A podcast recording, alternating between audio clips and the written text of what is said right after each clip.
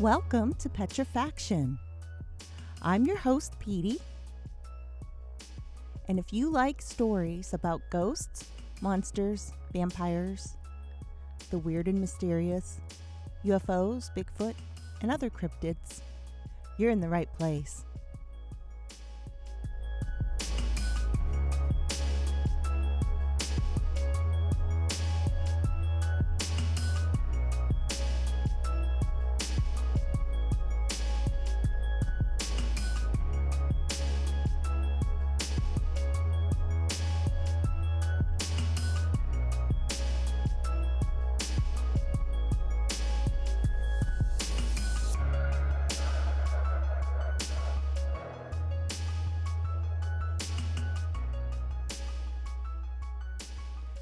Sit back, relax, and enjoy the show. And remember, friends, be prepared to be petrified.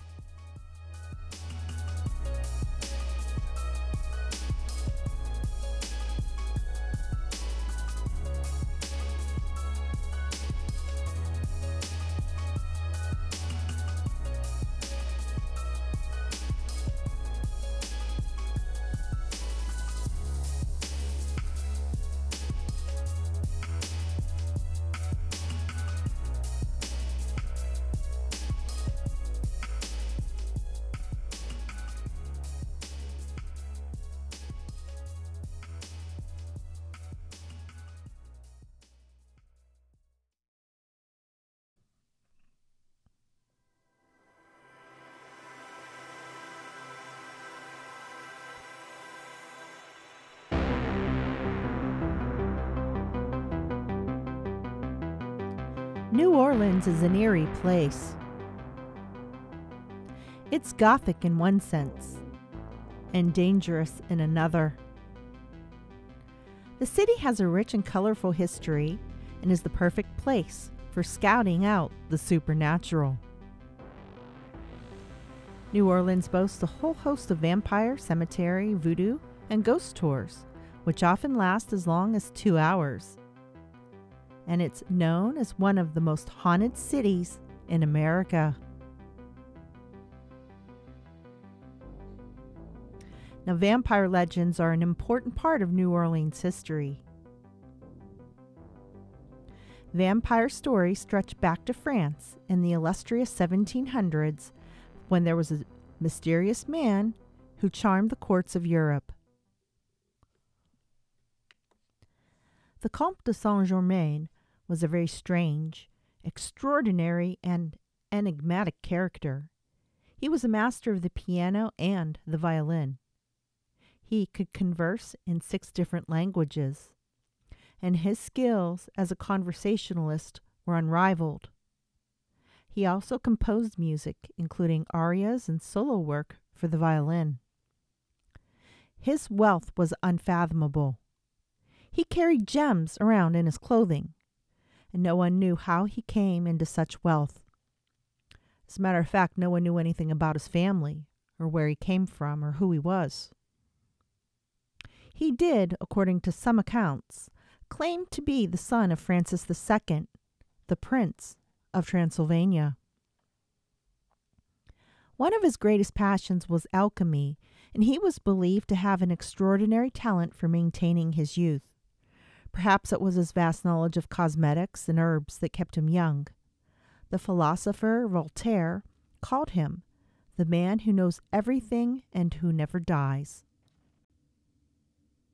No one really knew his true age. He looked to be about forty in all of his portraits and continued to appear so for over half a century. Although he was charming, engaging, and graced the dinner tables of many dukes and kings. No one had ever seen him eat anything. He would only sip his wine exquisitely and ramble on about everything from history to chemistry. There was much speculation about the Comte's lineage and immense wealth, which resulted in the development of many myths and legends about his background.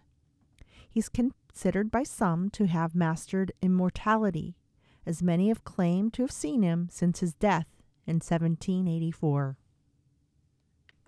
Now, fast forward to New Orleans, Louisiana, and there appears a man by the name of Jacques Saint Germain in the early 20th century. He fits every description of the Comte.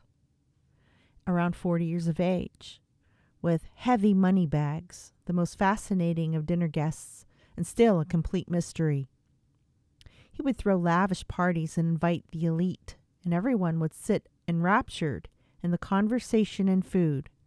But curiously enough, this Jacques would never eat a morsel. He only sipped his wine. One night, several months after moving to New Orleans, he had a lady stay a bit late. Out on his balcony at the corner of Ursuline and Royal Streets, this Saint Germain grabbed her and tried to bite her neck. She escaped by falling from the balcony and then reported the incident to the police. When the police came to investigate, Jacques Saint Germain had vanished. They searched his apartment and found tablecloths with large splotches of blood on them. They searched the kitchen, where they found no sign of food or evidence that food had ever been there. All they found were bottles of wine, and after pouring themselves a glass, drinking it, and then spitting it out, they discovered that it was not only wine in those bottles, it was a wine mixed with human blood. It's unclear whether the Count Saint Germain and Jacques are the same person, but believers speculate that they are. To this day, the mysterious figure of the Count Saint Germain has his own occult following. And although he allegedly died in the year 1784, no one saw his death, and some claim to have seen him many years afterward.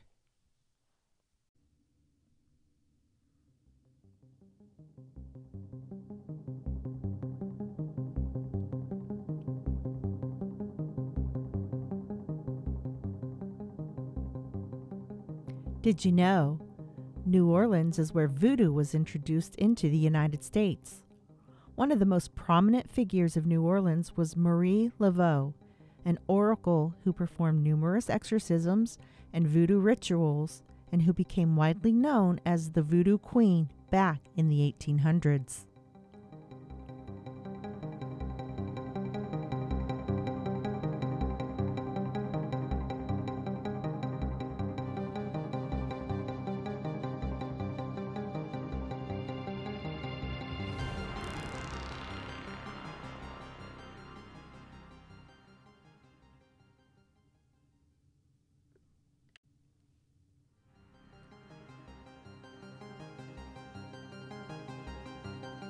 The Grunch is a New Orleans legend. The Grunch are said to be humanoid creatures that lurk in the woodlands outside of New Orleans. These nocturnal creatures are believed to look like an albino chupacabra, though some claim that they look like goat headed humans with razor sharp teeth and claws. It's said that the Grunch lures its victims from their vehicles with a stray goat that appears to be injured.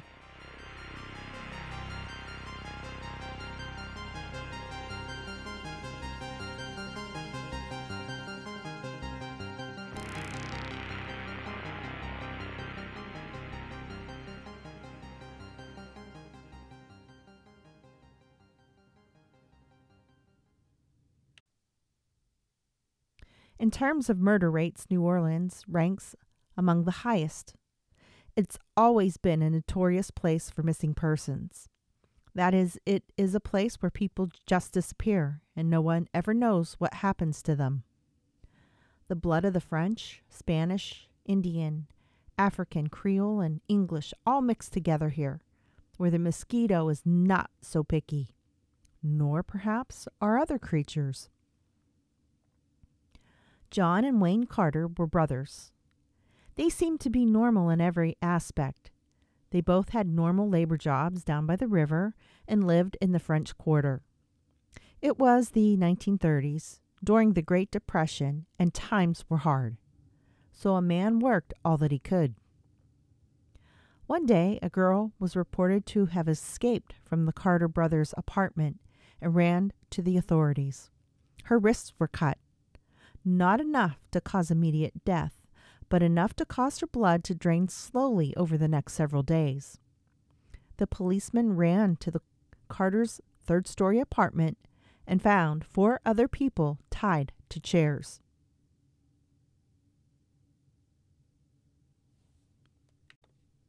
Their wrists were sliced in the same fashion. Some had been there for many days. The story was that the brothers had abducted these people in order to drink their blood at the end of every day when they came home from work. Police also found about 14 dead bodies. The cops waited for the brothers to return, and when they did, it took seven or eight of them to hold down the two average sized men. A few years later, when the Carters were finally executed, their bodies were placed in a New Orleans vault. Cemeteries in New Orleans are quite picturesque. Not only are they more ornate than the rest of the nations, but they inter many generations of one family inside one vault. The remains sift down into the bottom of the vault, and when it's all rubble, a new body is slid inside. Many years after the Carter brothers' death, when they were placing another Carter in the family vault, they discovered the vault was completely empty. No John or Wayne. They were gone. To this day, many sightings have occurred in the French Quarter that match the descriptions of these two brothers almost exactly. Years later, an owner of the apartment saw two figures that matched their descriptions outside on the balcony whispering to each other. Both figures jumped off the top of the third story balcony and took off running. The legend goes that if a vampire drinks your blood seven nights in a row, then, and only then, can you become a vampire. Some of those found in the Carter brothers' apartment had been there for more than seven days. One warped fellow named Philippe went on to become a notorious serial killer. And, of course, he would do more than just kill his victims. He was believed to drink the blood of all 32 of his victims. During the colonization of New Orleans, France was having a hard time convincing women to make the voyage. This was mostly due to the fact that the men originally sent were thieves, murderers, and culprits of every type and caste, not to mention Louisiana snakes, alligators, mosquitoes, and the humidity. Eventually, some women were sent. Some sources say they were nuns, while others say that they were prostitutes. But nevertheless, a few of them made it there. Many of them snuck off the ship in Mobile. When they ported there and were told what type of riffraff they would be tricked into marrying if they stayed on board. Historically, these women were referred to as the casket girls, in reference to the small chests in which they carried their clothing in and other belongings. However, the legend goes that these girls had the most interesting luggage, shaped like little coffins. So, to the dismay of the men of New Orleans, all that arrived in New Orleans were 300 of these coffin like suitcases. And some stories say that they were empty, some say they contained the undead. These suitcases were reportedly stored in the attic of a convent in the French Quarter, where they still sit behind windows that are nailed shut because they have a strange habit of just opening by themselves. Years later, in 1978, two amateur reporters demanded that the convent's priest let them in to see these coffins. The priest, of course, denied their entrance. So one night, these two men climbed over a wall with their recording equipment and set up their workstation. The next morning, the reporter's equipment was found strewn about on that street outside, and there on the convent's front step were found the almost decapitated bodies of these two men. 80% of their blood was gone, and to this day, this unsolved crime still baffles investigators.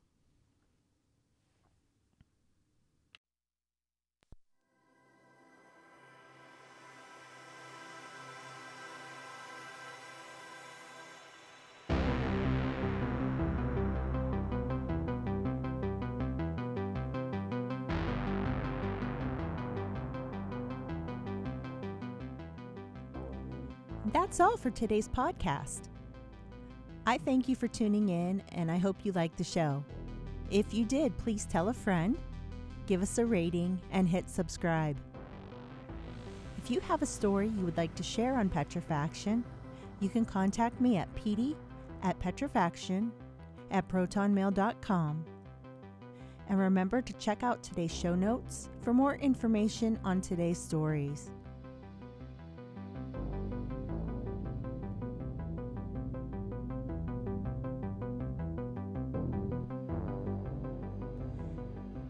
Please return next time to hear more stories. And friends, be prepared to be petrified.